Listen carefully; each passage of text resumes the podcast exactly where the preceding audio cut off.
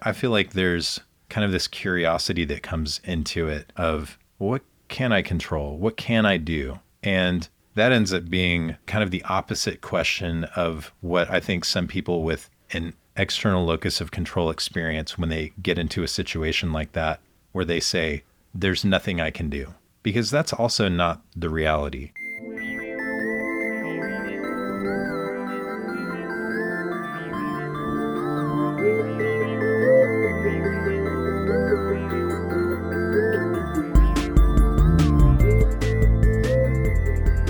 Welcome to In the Boat with Ben. I am Ben. And I'm Rachel.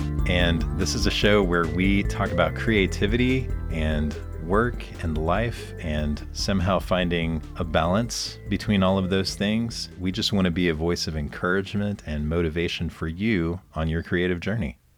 Yep. I'm going to actually write something official one of these days that we can say, like at the beginning, that's going to Yeah. be the tagline. But I feel like that was pretty good. Yeah, that's pretty good. So today's topic, we are talking about who is in control. I made a thumbnail for the live stream event and it's and the question is who is in control. So I was kind of playing off of like, you know, there's a picture of you and me. So it's kind of a, a little bit of a bait and Oh, switch. yeah. Okay. I haven't Because seen this. because if you if you know me and Rachel, you know who is in control. Oh, yeah. So It's totally me. what? That wasn't okay. but this this question is actually it's about who is in control in your life and how you think about that question in whatever circumstance you find yourself in can have an effect on your creativity. So last night we were eating dinner together and we do this thing every night at dinner where we take turns as a family offering a topic of discussion and then we go around the table and let each person contribute something to that discussion. Because our children are small right now, like it's usually a question or something. But eventually, I'd love this to be something where we like debate and, you know, really sharpen each other in some of these topics. But all that to say, Yeah, yeah, and it's really great. I can't remember why we started doing it. Well, oh no, I know why. I do know why. It was because dinner is bonkers with eight people and these, you know, young people who don't really know how to control the volume of their voice. it, it it was just bonkers. People Yeah. talking over each other constantly. there were so like I think, four conversations going at once. And yeah. so we decided we, we need to create some kind of structure so that people aren't constantly talking over each other. And it's really helped. And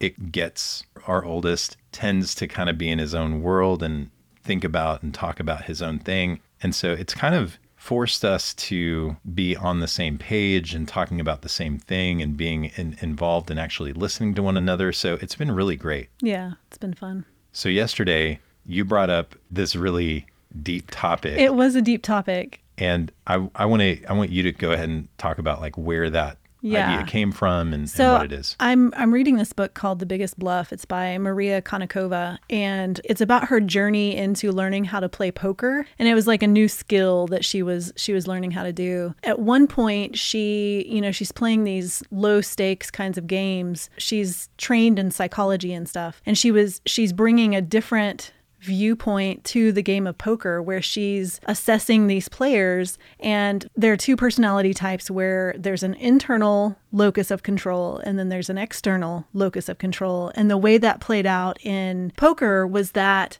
poker is a game of both luck and skill but people who are driven more by the internal locus of control were more successful in poker because they felt they had more control in spite of the luck of the cards and all of that, because it really is a, a game of skill as well. But people who are driven more by the external locus of control tended to not do as well because they would make the excuse and say, well, it's just the luck of the draw. And then they wouldn't assess their strategy for the mm-hmm. poker game. I was really taken by this whole locus of control thing. And so that's what I brought to a table Yeah. with a seven year old and two nine year olds. And, you know, Well, and you didn't get into the that whole Right. story. So that's actually the first I've heard of the origins of Mm-hmm. where that idea came from. So that's really cool. Yeah, you would have lost the boys about a yeah, minute into that. exactly. So when you introduced it, you really just talked about what the difference is between the internal and the external locus of control. So can you go ahead and describe that as well? So, as far as I understand it, the external locus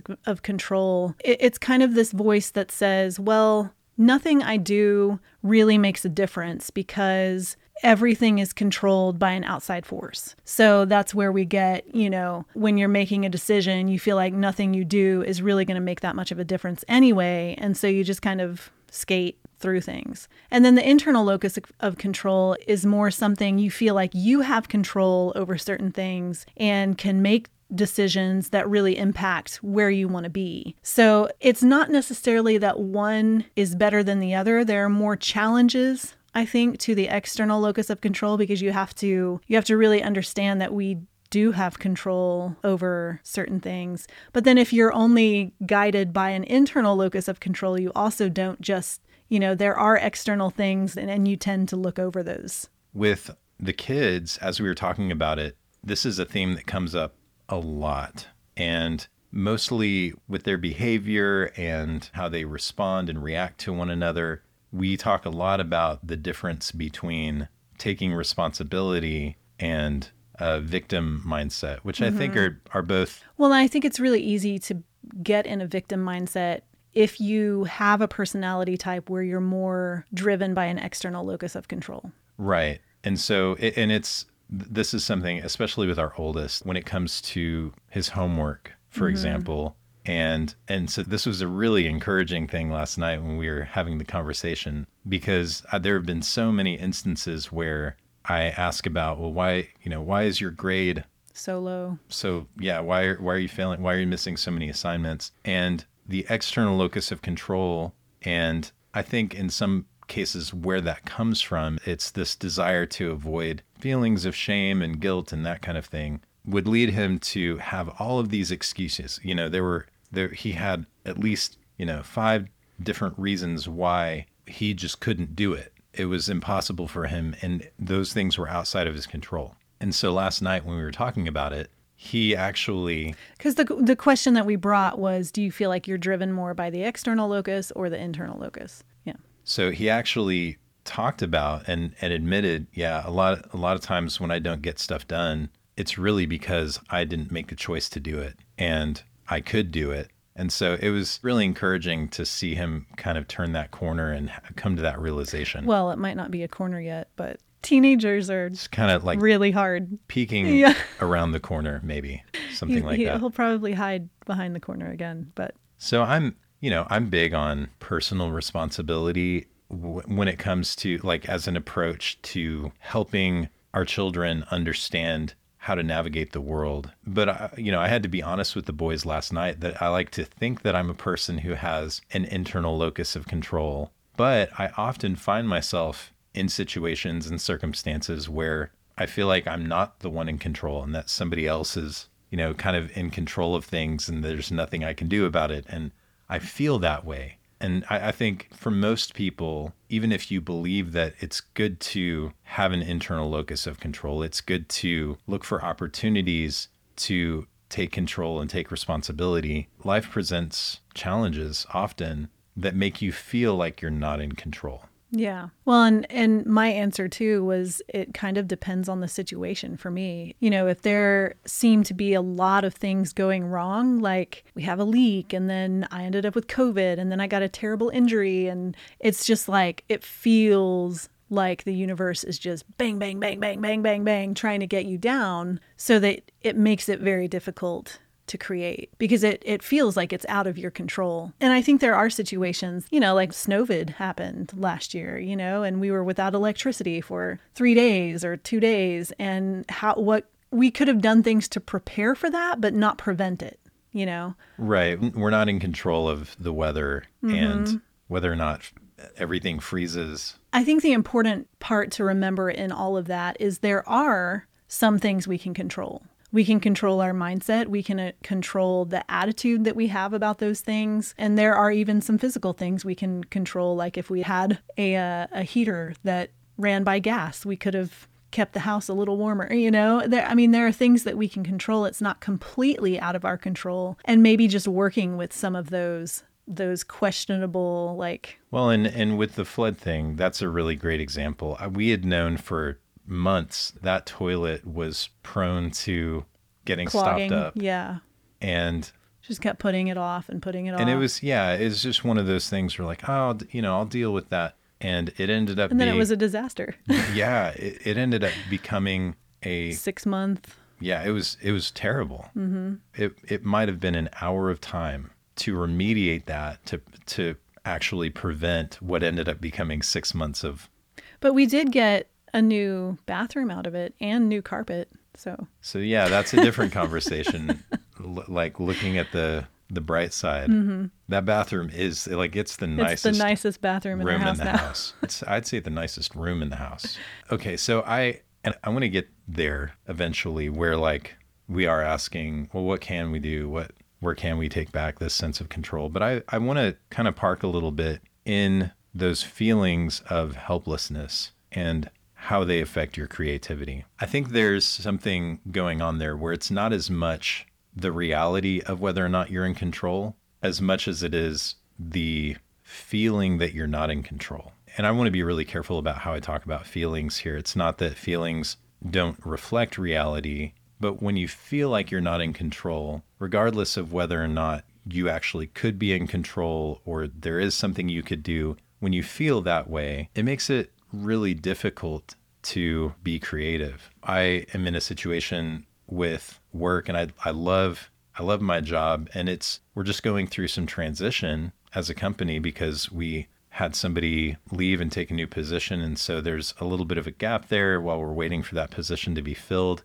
and we're also shifting our focus a little bit as a marketing team. We're doing a lot more collaborative work than we were before. So there are a lot of changes happening and the part of me that feels a little bit afraid of change and feels that uncertainty about how things are going to pan out and that kind of thing you know i can i can look at that situation and i can feel a little bit helpless at times like oh all of this stuff is happening and i'm not really sure like where things are going to land what does it mean for me what does it mean for my time? And i can get really in my head about those things and i notice like when it comes time for me to be creative in my work i can feel a little bit of a drag on my creativity because of all of those things I'm like anxious about and thinking through in my head that I feel like are outside of my control. Well, and I'll just use an example from from my career. You know, I'm an author and I have an agent and the way that these things work is you write a manuscript, you spend probably, you know, a year, maybe two,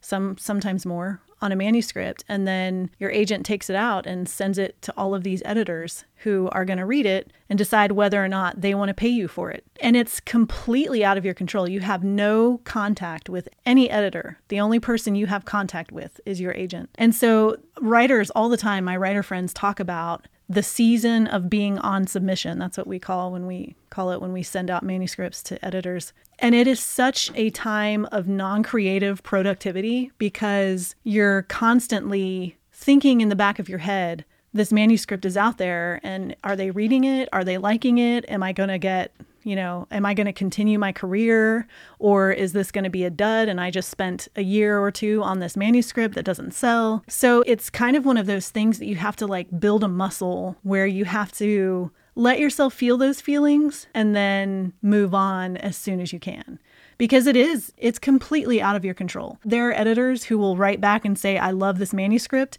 but it didn't grip me enough or I love this manuscript but another writer just wrote one that has similar elements or something. Like all of it, it's timing, it's luck, it's all mm-hmm. kind. What was it that I told you last night? One point three percent chance of getting a book deal when you send one out on. Yeah, like like it was- editors were saying they offer a deal about one point three percent of the time. Now this is and and just because I want to paint a picture about how significant that is. So Mm-hmm. you have to do a lot of work as an author to get an agent in the first in the place. first place, yeah. So I don't even know what the percentage is for how many deals an agent gives based on how many people yeah, so submit things to so them. as an author, you've done all of this work to try to get representation, and finally someone's like, "Oh, I love this. I want to represent it." You still have a one point something percent chance of actually getting a deal. Yeah, when I saw that that. I was just like, uh, that just like it makes you feel like, what is the point? What's yeah? What's the point? We were so we were going for a walk the other day and talking about the traditional publishing industry, and I was actually I was getting mad for for you because of how Difficult. it feels like this big mysterious, impenetrable fortress that they've built. Yeah. And it's it's a hard career for yeah, sure. unless you're a bestseller, cash cow kind of author, you don't really have any leverage to get information about things, to know what's going on. And it's just so, So there yeah. are a lot of things out of the control of authors, but we still have to figure out a way to be productive and to be creative. And I think, I mean, it goes back to what I said before. I think it's just a muscle that you have to condition and allow yourself to maybe, you know, maybe the day the agent sends those manuscripts out, you let yourself take a day off and read or whatever, and then you get back to work because the best thing you can do is write another manuscript that maybe will sell, maybe 0.5% it will become a bestseller or something. It's probably not even yeah. 0.5%, but So I want to talk a little bit about some of this, I guess, pros and cons or strengths and weaknesses. And I think when we're describing the difference between external and internal locus of control, I still find myself very much on the side of, I think having an internal locus of control mm-hmm. is just better in general. I think where the danger could be is if you believe that you should be able to control everything, that's, I think, where you get in trouble because mm-hmm. the reality is there are a lot of things. Most things are outside of your control. And so I, I think it's important not to think of internal locus of control as like, oh, I should be able to control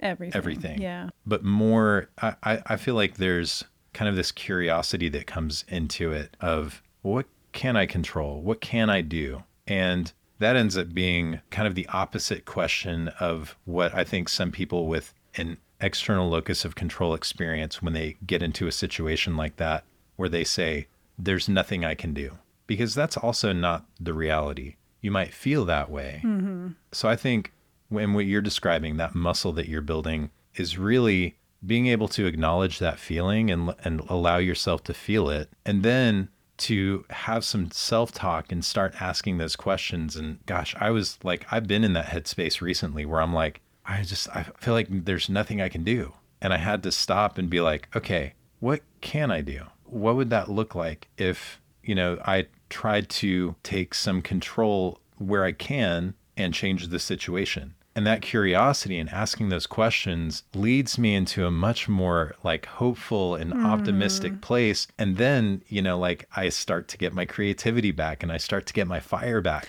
Well, because in solving problems, you're also using creativity. And in, in seeing these things and asking yourself, what can I do better? That is creativity. Yeah. So you're exercising that creativity and it just opens the floodgates again. And again, it's, you know, it's not about like, well, how can how can I take control and control all of the things? It's really just like, what can I control? What are what are the things that I can do? And then I think in situations like with toilet overflowing and the freeze, what helps is to kind of ask those questions in retrospect, like what could I have done? Because I think sometimes going through those situations, you might tell yourself a story that, oh, like, and I told myself this story a lot after the freeze because I felt so helpless and I felt embarrassed and kind of ashamed to not have been prepared for it and feeling like, oh, wow, we're like, we have no heat, no electricity. We're all sitting huddled in blankets, and generators are sold out. All of the propane tanks are sold out. Like, there's no way I can provide heat for my family except loading us all up in the car, Which we did. which we did.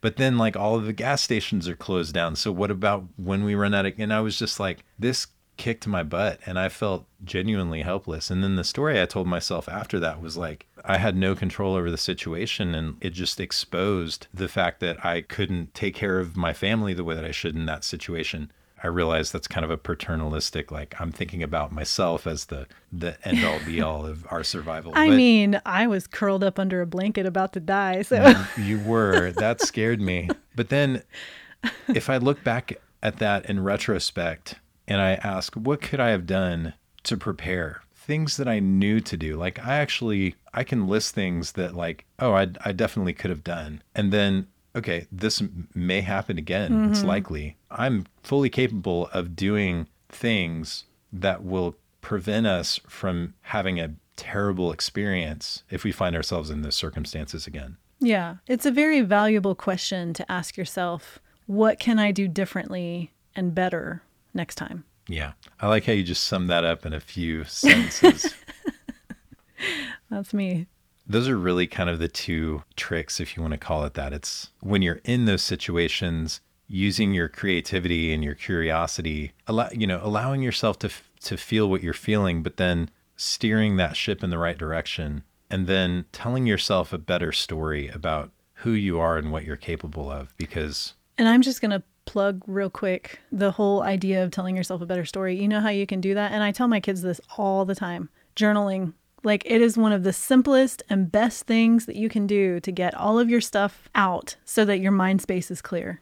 yeah i have a little anecdote about that there was yeah, something i I love this. it was it was kind of just it wasn't bad news but just kind of a change in circumstances and i was sharing it with the boys The older ones. what we might need to do and, and stuff like that kind of having to do with our budget and our second oldest was actually pretty upset by the possible change i'm purposefully not being specific he was really upset and i was trying to like i found myself trying to help him work through it logically and stuff and he just held me at bay and I was like, I, I need to just let him work through this. And then he went downstairs and wrote like a whole page in his journal. And then afterwards came to me and said, Hey, I, I wrote in my journal about how I was feeling and I feel a lot better now. I was like, wow, I mm-hmm. need to do that. Yeah. That's one of those habits that I really need to get into. Yeah, it really helps, mm-hmm. especially for creative people because, and I, I actually visit schools and talk about the very first thing for creativity that I tell them is journal because I just, I feel like it's so important. There's so much going on in your personal life that, you know, it, it, affects the way that you feel and how your brain can work and the creativity that you can access. It it helps to download all of that stuff. Yeah. So, as far as if you are a person who finds that maybe you have an external locus of control, you know, we're talking about this in the context of creativity, but I think most things are more difficult when we believe that there's nothing we can do and that, that things are completely outside of our control.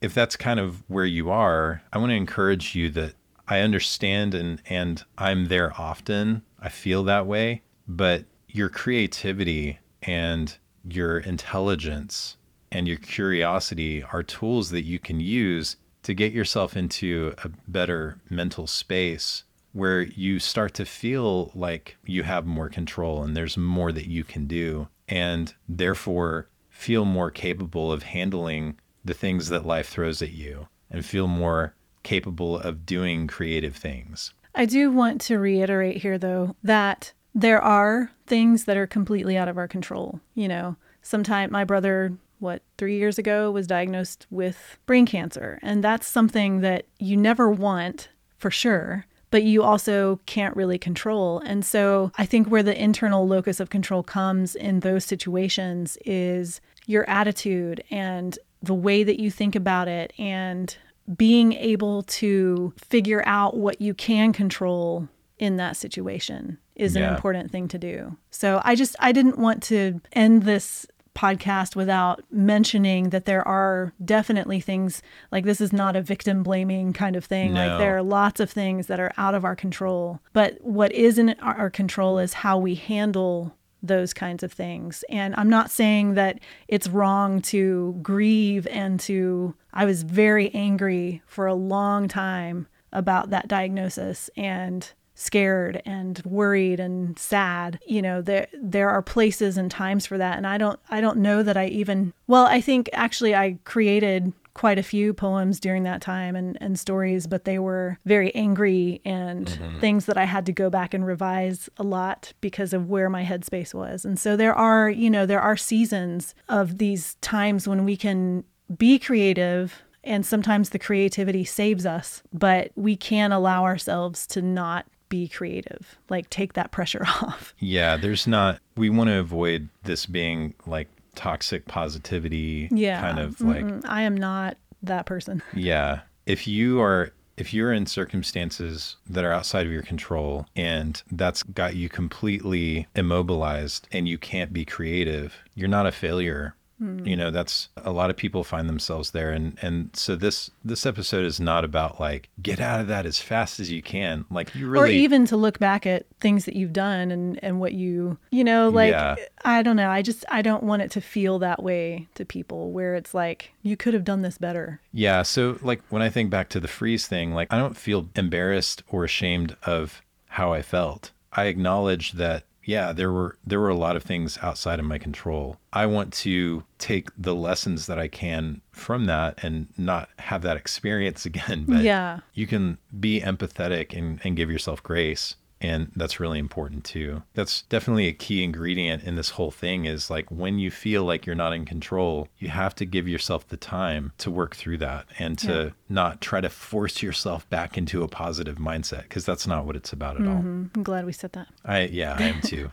All right. Well, this is this is our third episode and we are going to be recording I think something like 6 episodes before we actually launched the podcast publicly. It's been a lot of fun just live streaming these and uh, that's something we're definitely going to continue to do. But if you want to learn more about this show, you can go to intheboatpodcast.com and you can sign up for our email list while you're there. All right. Rachel, if people want to find you online, where can they find you? racheltoalson.com And I'm at bentoalson.com. Thank you so much for tuning in. Thanks for listening. And we'll see you next time. all right